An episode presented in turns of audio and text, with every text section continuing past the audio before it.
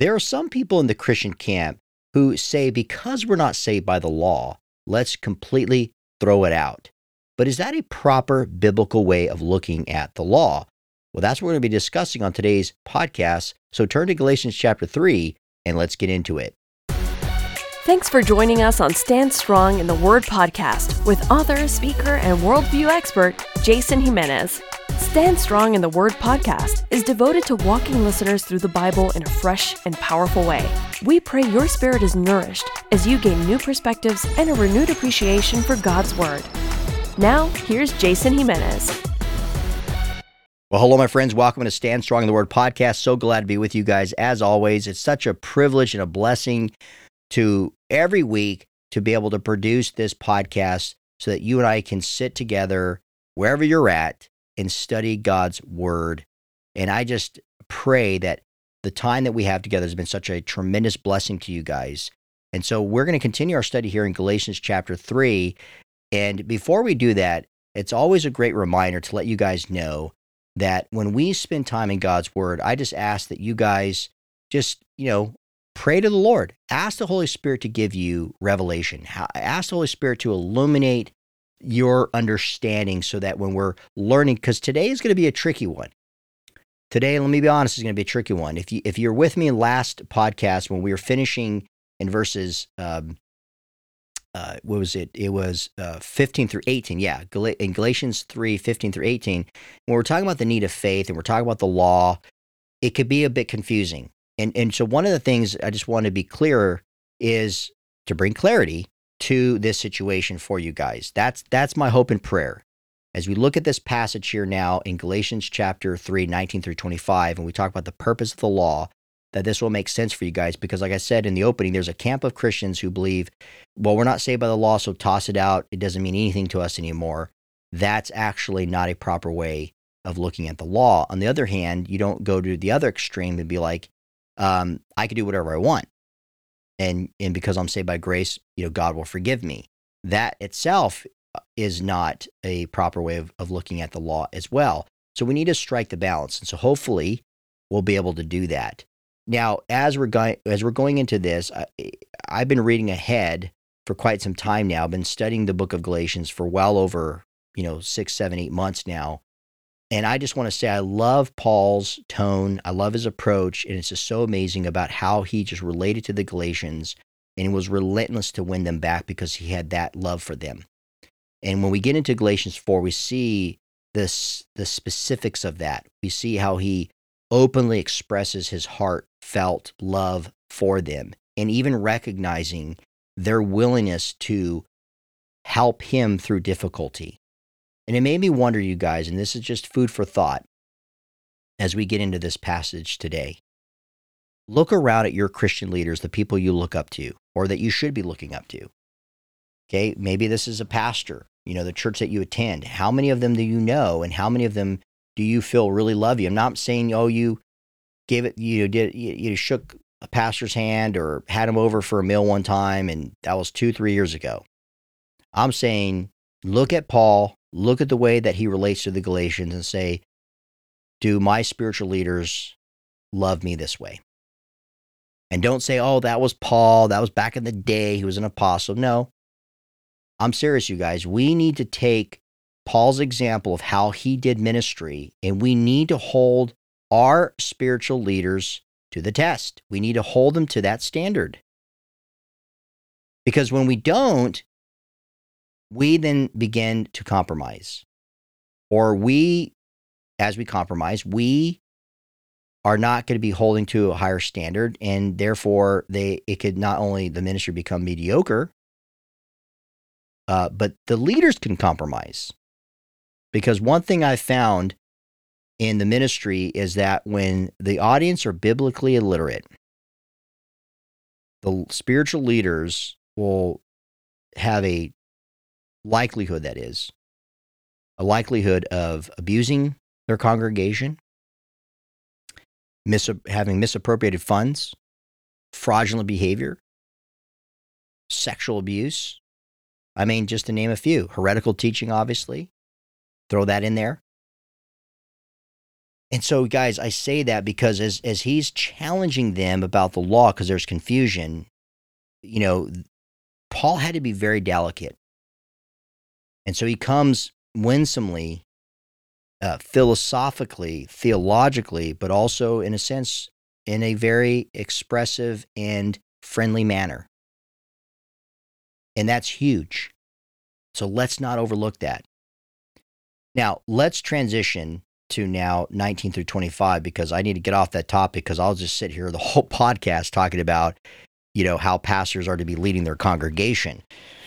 So let me just digress from that, which I tend to do. If you've been following me a, a while in this podcast, I can tend to ramble on some of these things, and and and so I do apologize at times. I know sometimes it can be good, good fun and a good conversation, but let's just focus on the passage here about the law.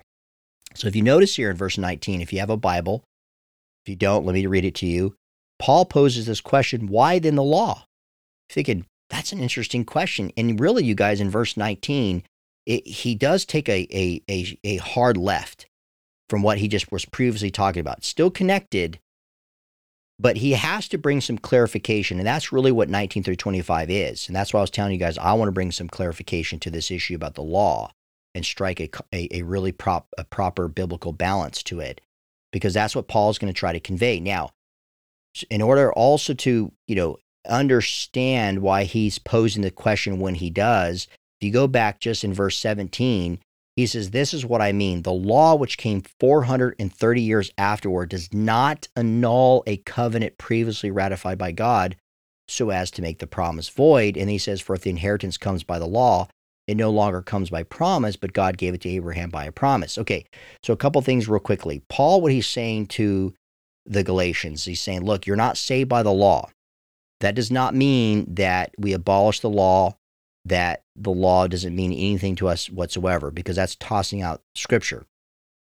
And there's different forms of us being under the law in the new covenant under grace, if you will, like the, the, the two greatest laws to be summed up in loving God and loving man.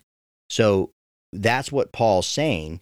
Now they're turning back to Judaism, many Galatians, but also a lot of them came out of paganism and got saved. But then they're told, but no, you you you only know half of it. Like Paul's telling you only half of it, and you need to be doing this circumcision, following the law, etc.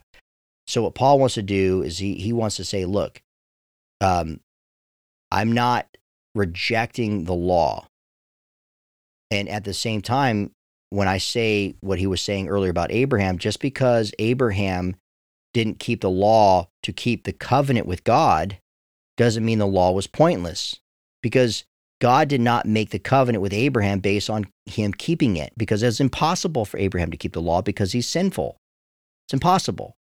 Which is why when you go back to Genesis 15, 12 to 21, you see that God put Abraham in a deep sleep. So this was not a negotiation. God didn't negotiate with Abraham, says, hey, look, I'll make a deal with you.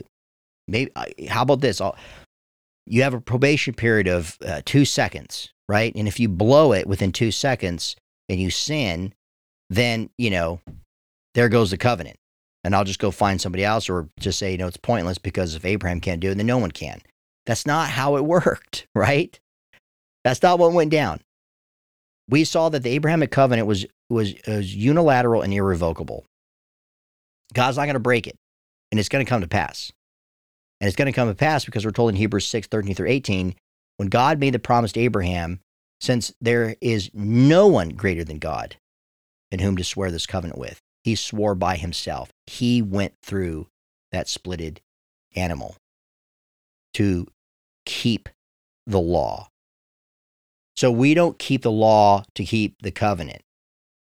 God keeps it. He's the one upholds it because he, it's his spoken word. And so, this question now, Paul's giving to clarify that. He's not denying the law altogether. And so, what we're going to be seeing now in the next few podcasts is Paul laying out an extensive argument about the purposes of the law.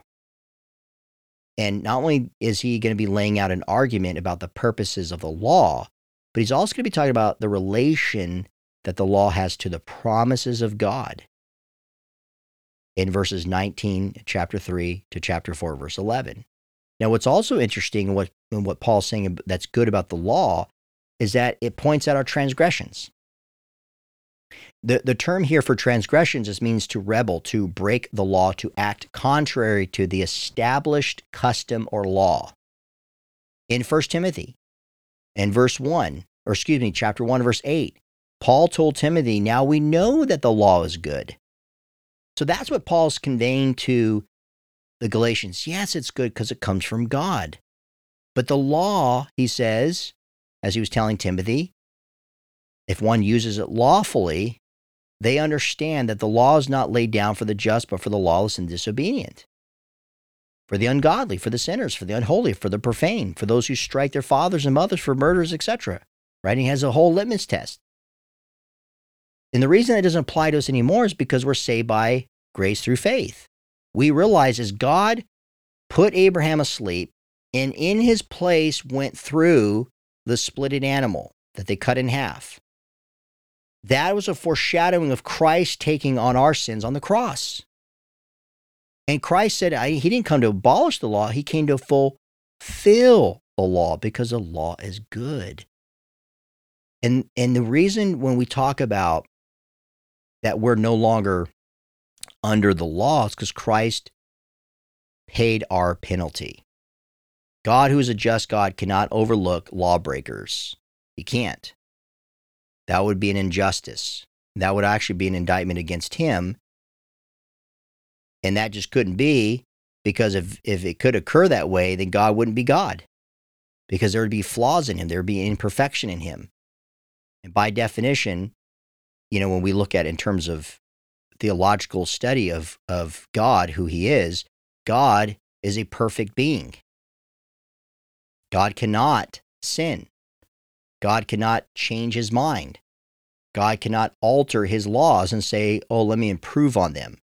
If he's a perfect being who needs no alteration or improvement, we then equate that to his decrees that he puts forth as perfectly done and that are irrevocable. So again, Paul's saying that. He's not contradicting himself. And so when he says that the offspring should come to whom the promise has been made, he's saying that the law was only necessary until the Messiah, Jesus Christ, came to atone for the sins of the world. So, yes, the law is good, exposes our sin, and it was temporary at that point in time until Christ came. I love how Charles Ryrie says it in this when he's talking about that the law was put in place through the angels. He says here because let me just read it when because it, it is and I'll be honest, confusing as to what Paul is trying to say when he poses this question to then answer it. When he says, Why then the law? It was added because of transgressions. Okay, so it was added because of transgression, because of our sins. It points out our flaws. We saw that earlier in Galatians 3, remember? It was a tutor. But he says, until the offspring should come to whom the promise has been made, okay, that's talking about Christ. And then he says, and it was put in place through angels by an intermediary. He's like, so what is that? What's he talking about there? Well, let me explain now what Charles Ryrie says. He says, law was mediated through angels and, Mo- and Moses, whereas the covenant with Abraham was given directly by God, Genesis 15, verse 18. The presence of an intermediary assumes two parties, and the need of a mediator show the inferiority of the law. So, this is what was important to what Paul is conveying. The presence, as Ryrie says, of an intermediary assumes two parties. The need of a mediator show the inferiority of the law. So again, the law was never designed to save us. The law just points out flaws. But when it points out our flaws, what do you do with the flaws? And what do you do with the people who feel guilty because they broke the law as lawmakers, as bro- as as as lawbreakers, as to say? Well, that's Christ coming. Christ comes to save us. And what's also interesting when you actually look in scripture is that you see angels involved. Going back to Deuteronomy 33, verse 2, uh, he talks about he came from the ten thousands of holy ones with flaming fire at his right hand. This when he, the Lord came from Sinai. And he shone forth from Mount Paran. In Psalm 68, verse 17, the chariots of God are twice 10,000, thousands upon thousands. The Lord is among them. Sinai is now in the sanctuary. Acts 7:53. You have received the laws delivered by angels. and did not keep it. Hebrews 2 2, for since the message declared by angels proved to be reliable. So the amazing thing is, as, as we've received the law by the hand of angels, we are freed from the law by the hands of God through his son Jesus. That's amazing. So when he says here in verse 20, now an intermediary implies more than one, but God is one because of transgressions. Again, confusing language to be true. Let's, let's be honest. Even in the English rendering, it's like, Paul, what are you trying to say here? But what what's interesting is that what Paul's doing is he he wants to present to the Galatians um, another limitation to the law because he pointing he's pointing it out that it's bilateral. And what that means is is that the the fact that a mediator, whether it be a man or an angel, was involved does speak to the limits of the law. Because remember, when God spoke to Abraham, he spoke directly and he kept the law. That's why we have it today. Or excuse me, he kept the covenant. He executed law. He, you know, he implemented, if you will, laws. And he made a covenant with Abraham and he kept it. But when we see the law that was given to man, not just directly by God, of course, it comes from God, but God directs it, whether it be a, a man or an angel. And, and so he's showing the limitations, just like he talked about in Romans chapter 3, verses 19 through 21. Now we know that whatever the law says, it speaks to those who are under the law, so that every mouth may be stopped and the whole world may be held accountable to God. For by works of the law, no human being will be justified in his sight. Catch that. For by works of the law, no human being will be justified in his sight. So we're not justified by the law, we're justified by faith, right? He says here, since through the law comes knowledge of sin. So Paul's presenting a limitation to the law. So now an intermediary implies more than one. So if you have more than one, there's limitations, bilateral. But he's saying God is one. And then because of transgressions. So this is this is a fascinating way of trying to draw out one, the nature of who God is, that God alone, he ratified the covenant with Abraham, and the limitations that we have in and of ourselves, and the way in which we receive the law and try to maintain it in history. And God knows that. It, it, this isn't God, you know, playing with us. This is God who set out a commandment don't eat from this tree, and Adam and Eve blew it. And there's consequences of sin. And yet, God, time and time again, comes in and steps in there. God, who is one, He alone can keep all of this. He upholds all of this. All this is for His glory. So there's no negotiation here between man and God.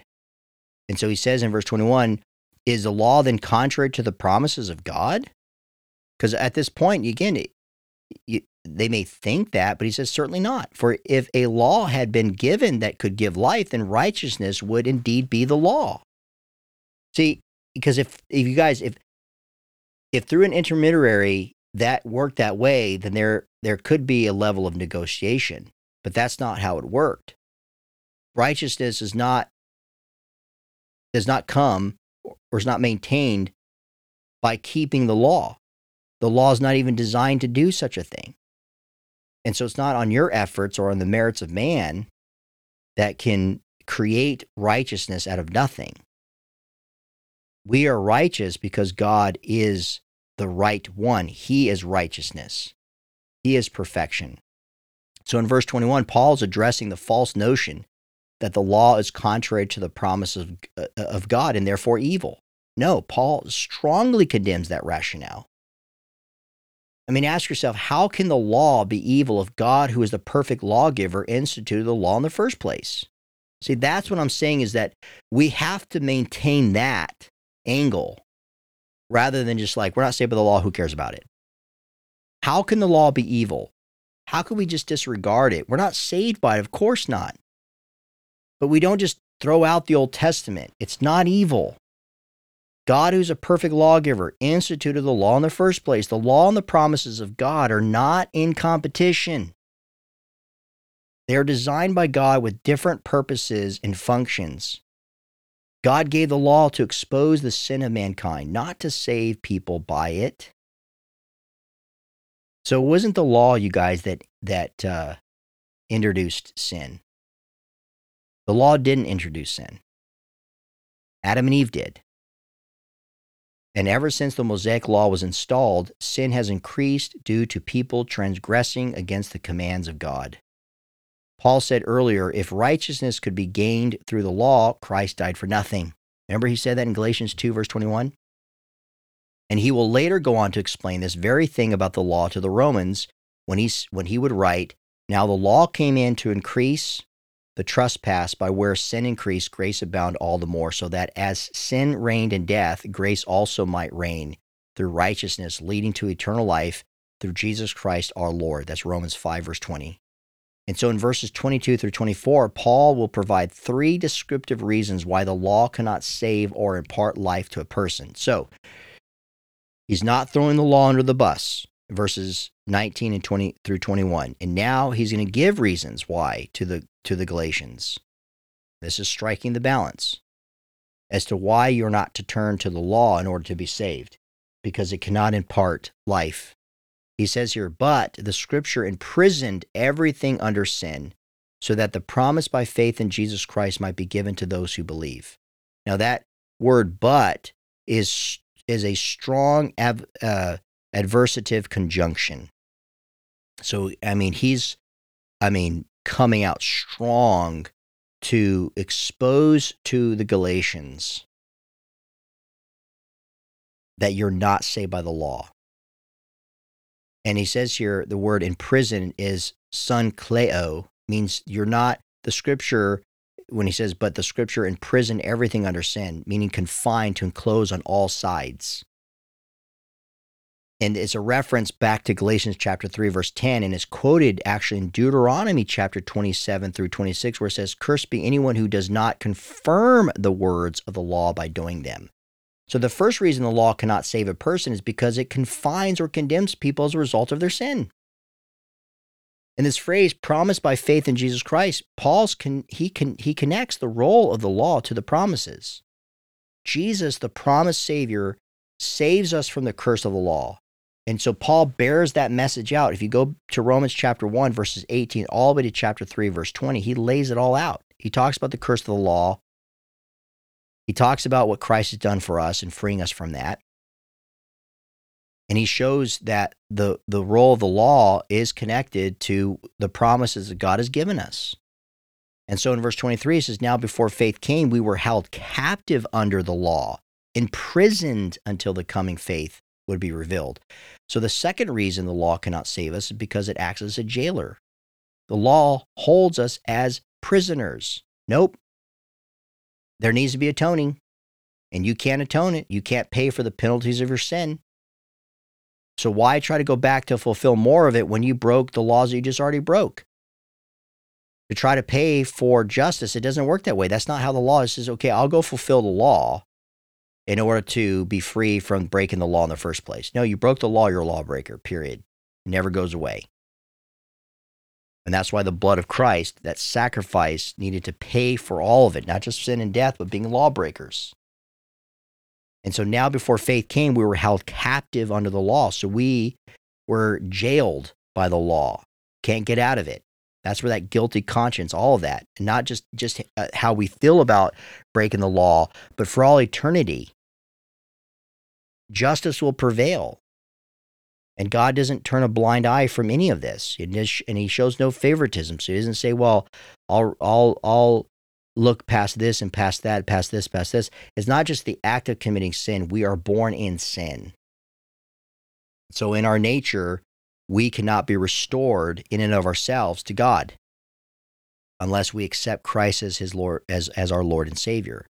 Verse 24, so then the law was our guardian, pedagogos, it's, it's, it was our tutor, it was our schoolmaster, our custodian, until Christ came in order that we might be justified by faith. And here's the third reason Third reason why the law cannot save us is because it acts as a temporary disciplinary disciplinarian. So the first reason we see that the law cannot save us according to scripture is that it confines us and it condemns us. You're a lawbreaker. The result of what you did, it's sinful and you're condemned. Second reason, you're in jailed as a result of it.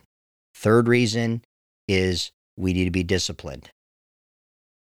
Because what happens sometimes when you commit a, uh, an offense, when you break a law, and then you're disciplined as a result of it. So the, the, the, the law being our tutor, the Greek term used here by Paul denotes a slave or a tutor who watched over the child as a strict disciplinarian who was responsible for the child until they came of age. So similarly, Paul is equating you guys the law as a guardian. He's he's he's saying the law is a tutor that teaches us our need to be saved from condemnation. So when you're in jail, if you will, you're confined, you're condemned, you're in jail, it's saying, get with a program, you need help. And think about how many people, when they were rock bottom, completely in sin, can't get out of it, they turn to the Lord. The Encyclopedia of the Bible says, quote, Paul spoke of the law as a custodian. Its purpose in the economy of God was to prepare a people and thereby perfect his plan for the coming of Christ. It was necessary to place upon them severe restrictions in order to develop their racial and cultural identity and to lay them under the moral discipline of the law. In addition, they needed to be instructed in the promises which pointed to Christ. The intent of the law went no farther than this, end quote. So that's a good way of acknowledging what Paul's saying as the, the law being a custodian. So finally, here in verse 25, but now that faith has come, we are, are no longer under a guardian. So after providing those three reasons why the law cannot save mankind, again, whether you're Jew or Greek, Paul declares faith has come in Christ, and, and through Christ we've been set free. So that phrase, but now, eh, which is, is so amazing because in the Mediterranean culture, a boy, uh, you know, when they when they turned 13 or 14, they were no longer in need of a tutor, a guardian, a custodian. And so what Paul was saying is that when when Christ came and we accepted him, we are no longer under the curse of the law. That's why he wrote, remember back in chapter 2 verse 20, it is no longer I who live but Christ who lives in me. So because Christ lives in us, in Christ, Jews and Gentiles are no longer under the supervision of the law. So that's the proper way of us saying it. We don't abolish it, we don't disregard it. We're just saying we're no longer under the supervision of the law because of the freedom that we have in Christ. This is what Charles Spurgeon said. He says, We have outgrown him. That's the law. God has given us power now to go to Christ's school ourselves, willingly, joyfully, and cheerfully. I remember, and I dare say you also do, when that pedagogue whipped us very sorely. I am glad that I am no longer under his power. The pedagogue's work is done so far as we are concerned, end quote. So, guys, I know that it could be a bit confusing in understanding the wording here that Paul uses here in Galatians 3 19 through 25. But hopefully now you have a proper understanding of where we stand with the law as a follower of Jesus Christ. We're don't we're not to be of that camp that just completely disregards it and throws it out completely because God, who's the ultimate lawgiver, is the one who created laws in the first place. And they're good. But we saw here as Christians, we are no longer under the supervision of the law. And so we don't use it to say, as the Galatians were torn and confused with the Judaizers, well, you need Christ plus the law. The law condemns. And so if you've broken the law and you're trying to, and you think that you can say, well, let me fulfill more laws, and so that I can ju- so I can not justify what I did previously, no, but know that I can restore myself, that's false. It doesn't work that way. It's only through Christ who fulfilled the law that we could be saved. So thank you guys for listening to this podcast. Until next time, keep standing strong, my friends. For more information on Jason Jimenez and Stand Strong Ministries, visit us at standstrongministries.org. Thank you for listening and keep standing strong in the Word of God.